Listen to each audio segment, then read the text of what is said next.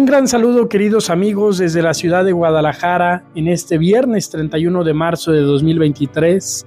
Estamos ya en la parte final de este camino cuaresmal y quisiera dedicar la reflexión de este viernes a compartirles una de las experiencias vocacionales más fuertes que tuve hace ya 15 años, en los meses previos a mi ingreso al noviciado de los legionarios de Cristo.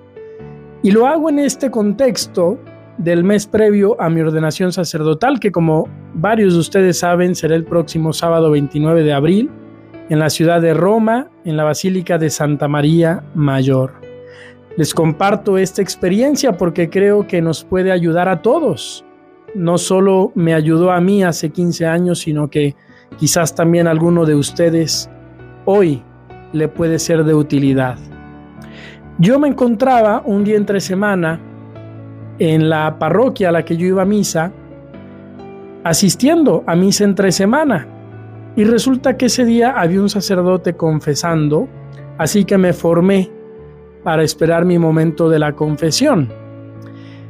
¿Qué estaba viviendo Rodrigo en ese momento en su interior? Bueno, pues yo estaba con una duda muy grande de si entrar ese verano al seminario o esperar a terminar mi carrera, pues resulta que yo estaba estudiando una carrera universitaria y ese verano terminaría el cuarto semestre, por lo cual yo estaría a la mitad de la carrera y me venía la duda de si entrar al seminario, al noviciado en ese momento o esperar a terminar la carrera para tener ya esa seguridad, por si algún día veía que no era mi camino el del sacerdocio, pues yo ya tenía esa seguridad humana. Les confieso que fueron semanas de mucha duda, de mucha inquietud, de un constante preguntarme qué era lo que tenía que hacer. Y ese Rodrigo que estaba angustiado, que estaba inquieto, que estaba en esas preguntas constantes, mientras esperaba la confesión, sintió que un señor mayor de edad se empezó a acercar hacia él de, esas veces que ves de reojo que alguien viene hacia ti, pues así me pasó con este señor. Levanté la mirada, vi que efectivamente venía hacia mí y cuando llegó a donde yo estaba, me dio un pequeño folletito, muy pero muy sencillo, del tamaño de la palma de la mano y dentro se encontraba un mensaje. La portada, que aquí la tengo, desde aquel entonces, eso fue en el 2008, 2008, eh, perdón. Desde aquel entonces tengo ese folletito en mi cartera y en la portada hay un sagrado corazón, todo es en blanco y negro, muy sencillo, muy austero. Y dentro está este mensaje de Jesús. Era la primera vez que lo leía, que lo, que lo veía. Se los quiero compartir invitándoles a que piensen en ese Rodrigo que no sabía qué hacer con su vida, si entrar, si esperar a tener la seguridad de la carrera, que decía es que si entro y luego veo que no, ¿qué voy a hacer con mi vida? No voy a tener carrera. Bueno, pues ese Rodrigo recibió ese día este mensaje de Jesús y este mensaje quizás hoy pueda ayudar a alguno de los que me escuchan. Dice así, ¿por qué te confundes y te agitas ante los problemas de la vida? Cuando hayas hecho todo lo que esté en tus manos para tratar de solucionarlos, déjame el resto a mí.